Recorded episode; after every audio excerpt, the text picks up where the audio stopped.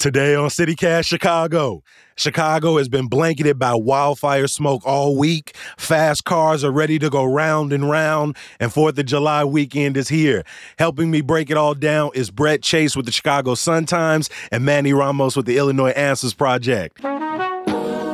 It's Friday, June 30th. I'm Jacoby Cochran, and this is what Chicago is talking about.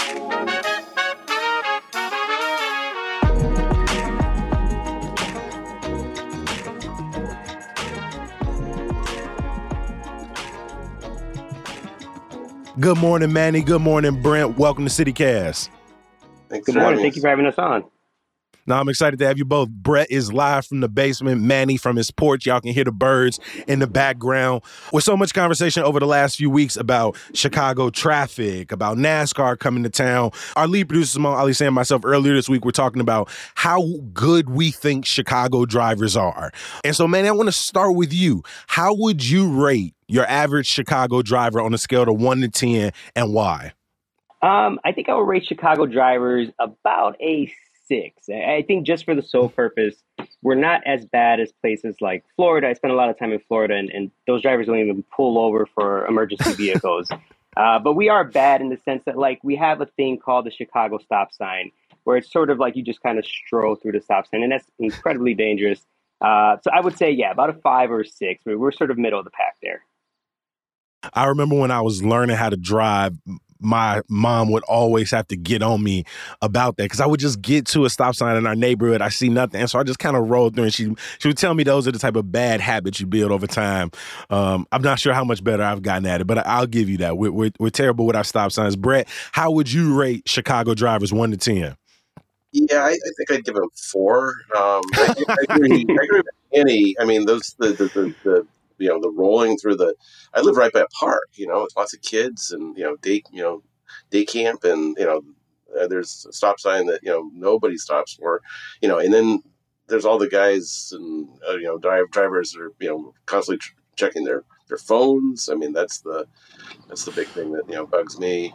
So yeah, I think a, you know, generous 4. Between Manny and Brett, Chicago drivers are averaging a whopping 5. Honestly, I think I'd give us a 7. I give us a 7. We were talking about this earlier in the city. I think, yes, Chicago drivers are reckless, need to do better about texting, slow the hell down. But I do think a lot of Chicago drivers I've been in the car with are very skilled in their recklessness. Maybe not the texting and driving. I get nervous with that, but I know some speed demons who just, oh, you get on the highway and they be whipping it. It's dangerous, but it is something a little exciting about being in that passenger seat. Yeah, for aggression, you know, I'd give it higher marks. You know, if you're aggressive drivers, we're up there, you know, 8 or 9 probably. Yeah. We have had an interesting week across Chicago, particularly because we have not seen a lot of sunshine. Many of the reports that say Chicago has had some of the worst air quality in the world this week due to wildfire smoke from Canada. But Brett, I want you to go beyond the headlines. Can you explain to CityCast listeners, what have we been dealing with this week? And, I mean, is it likely something we'll continue to see in the future?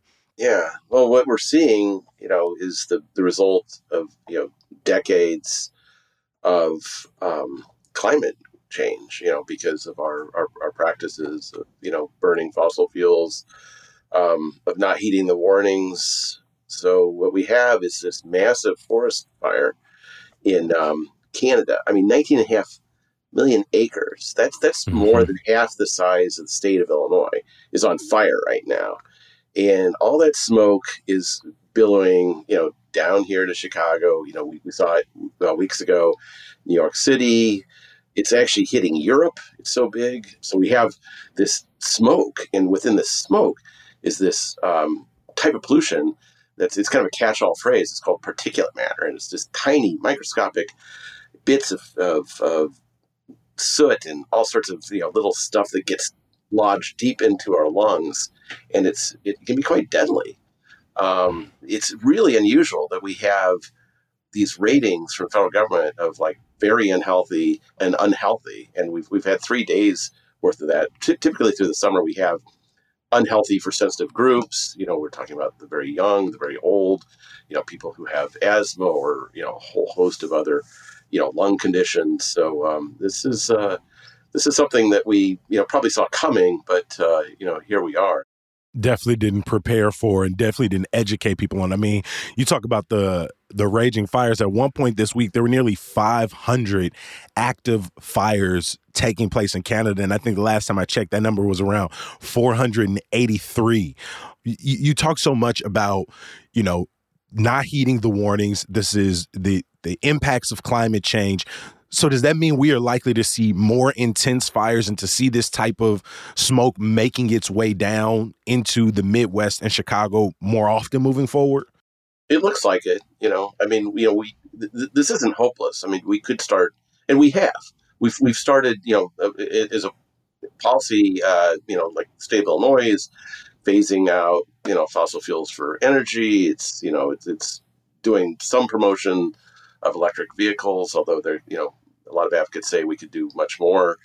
But that, you know, it took decades for us to get this far, and it's going to take decades for us to start reversing, you know, the trend. But yeah, I would say, I mean, I can't predict that we're going to have a massive Canadian fire like this next year. Hopefully, we don't. You know, but you know, we're definitely going to have more fires from the Western U.S. Later this summer. So we're going to have, you know, we'll see how intense, you know, historically these have become, you know, hot, you know, bigger, more intense, you know, and it is climate. I mean, I know there's still climate deniers out there. It's real, and it's been happening. Manny, the entire city is talking about air pollution and air quality right now, but neighborhoods across the South and West Sides deal with poor air quality every single day. Places that live close to highways, neighborhoods like Little Village and Pilsen and Roseland, and even up in Irving Park and West Ridge. Do you think this moment we'll kind of use this as a way to start talking about the daily air pollution issues that face our city, particularly Black and brown communities on the West and South Side?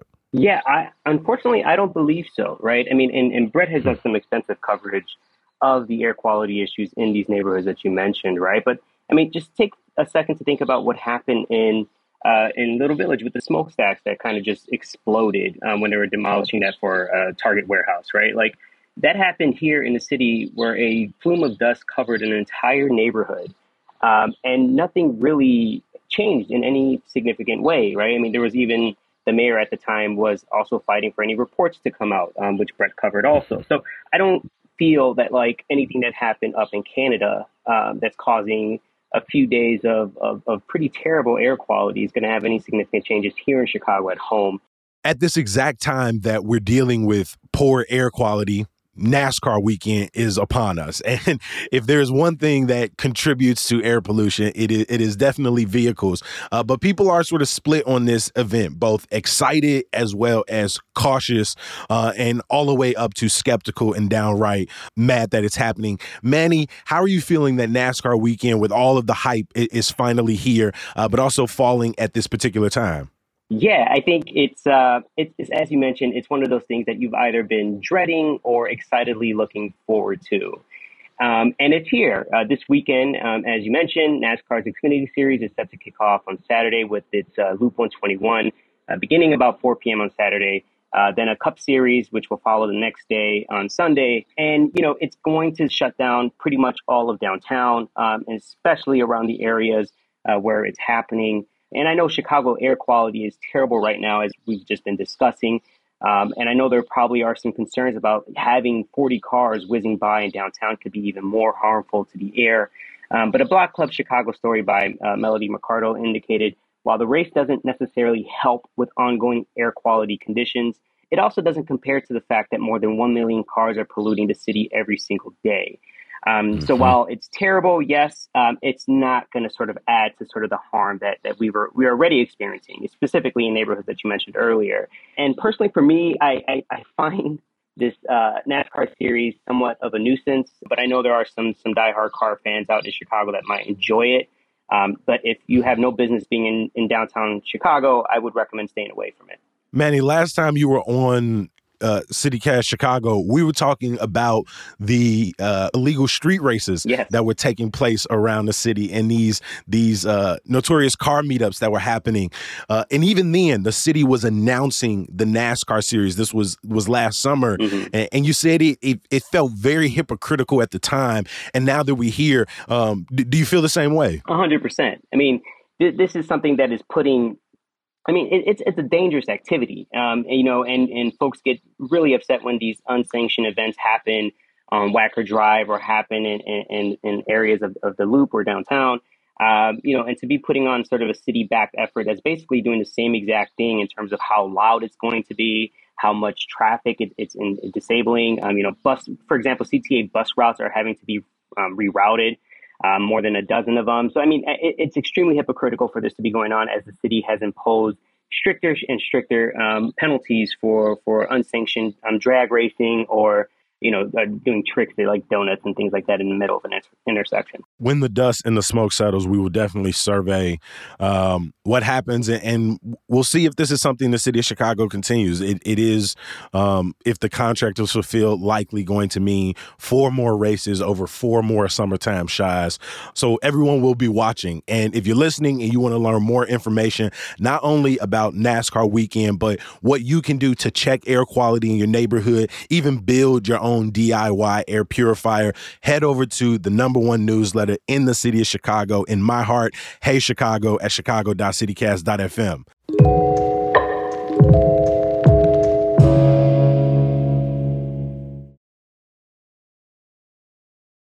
Every single Friday, we want to also look at the stories that weren't on the headlines throughout the week. And Brett, you recently wrote a piece that's really interconnected with these top stories because, as Manny said, we could talk about 40 cars in NASCAR, but millions of cars are on Chicago roads and highways. Can you talk about yet another potential highway expansion project in the city?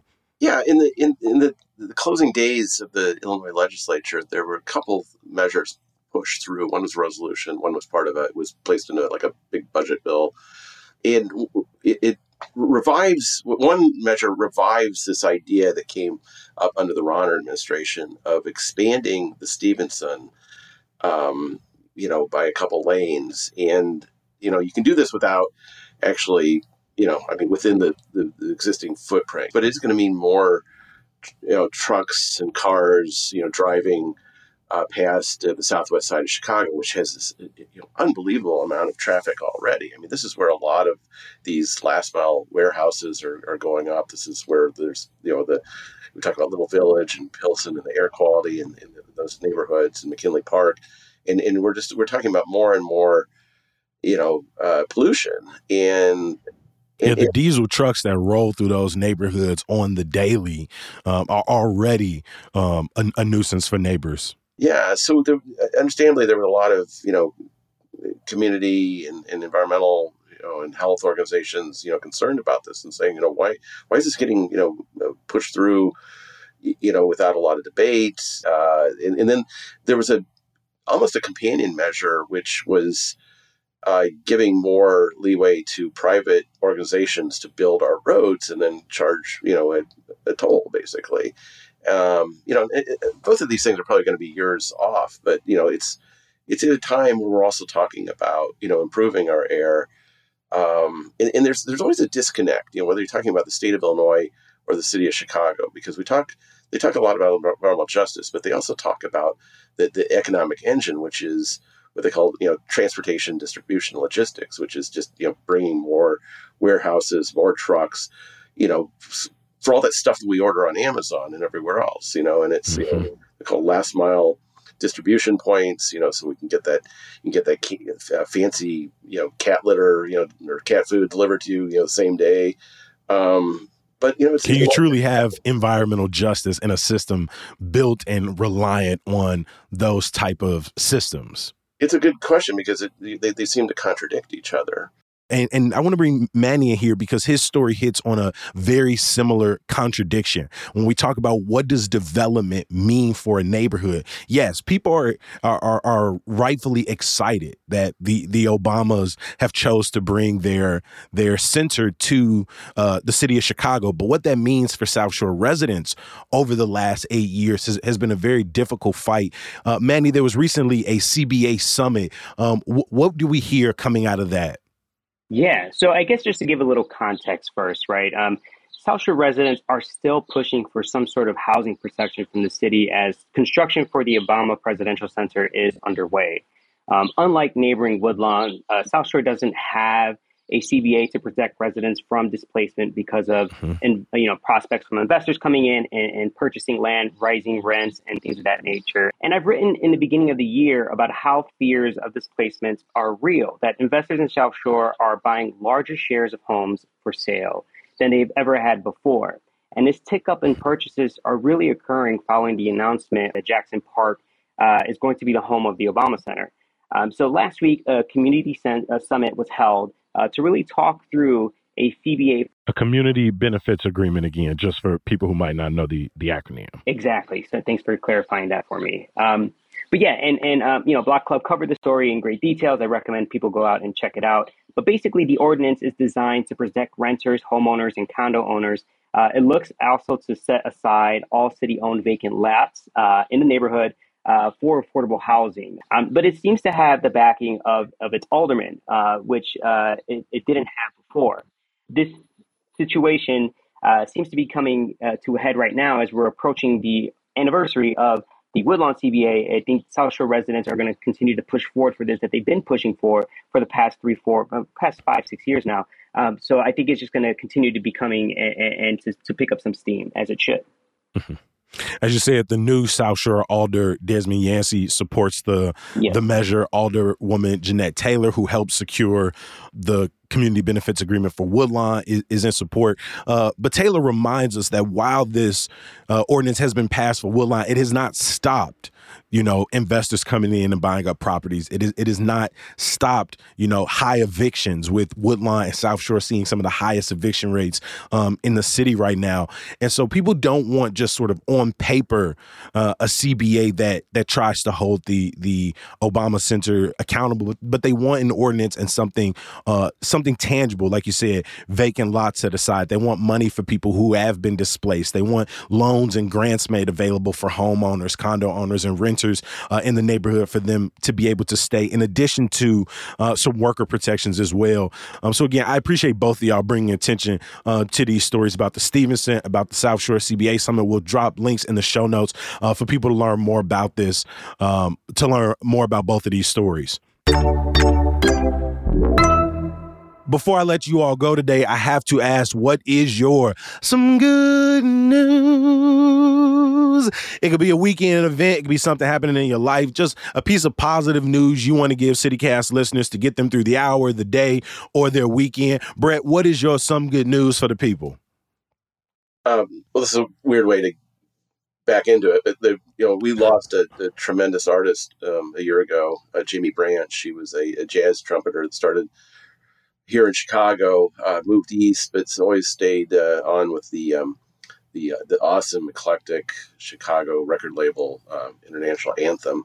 And it was just announced that, just before she died at age 39, she had finished an album, which is finally going to get its release in August. I'm really looking forward to it. You should definitely check it out and check out International Anthem, because it makes releases some of the most interesting music that's being made today.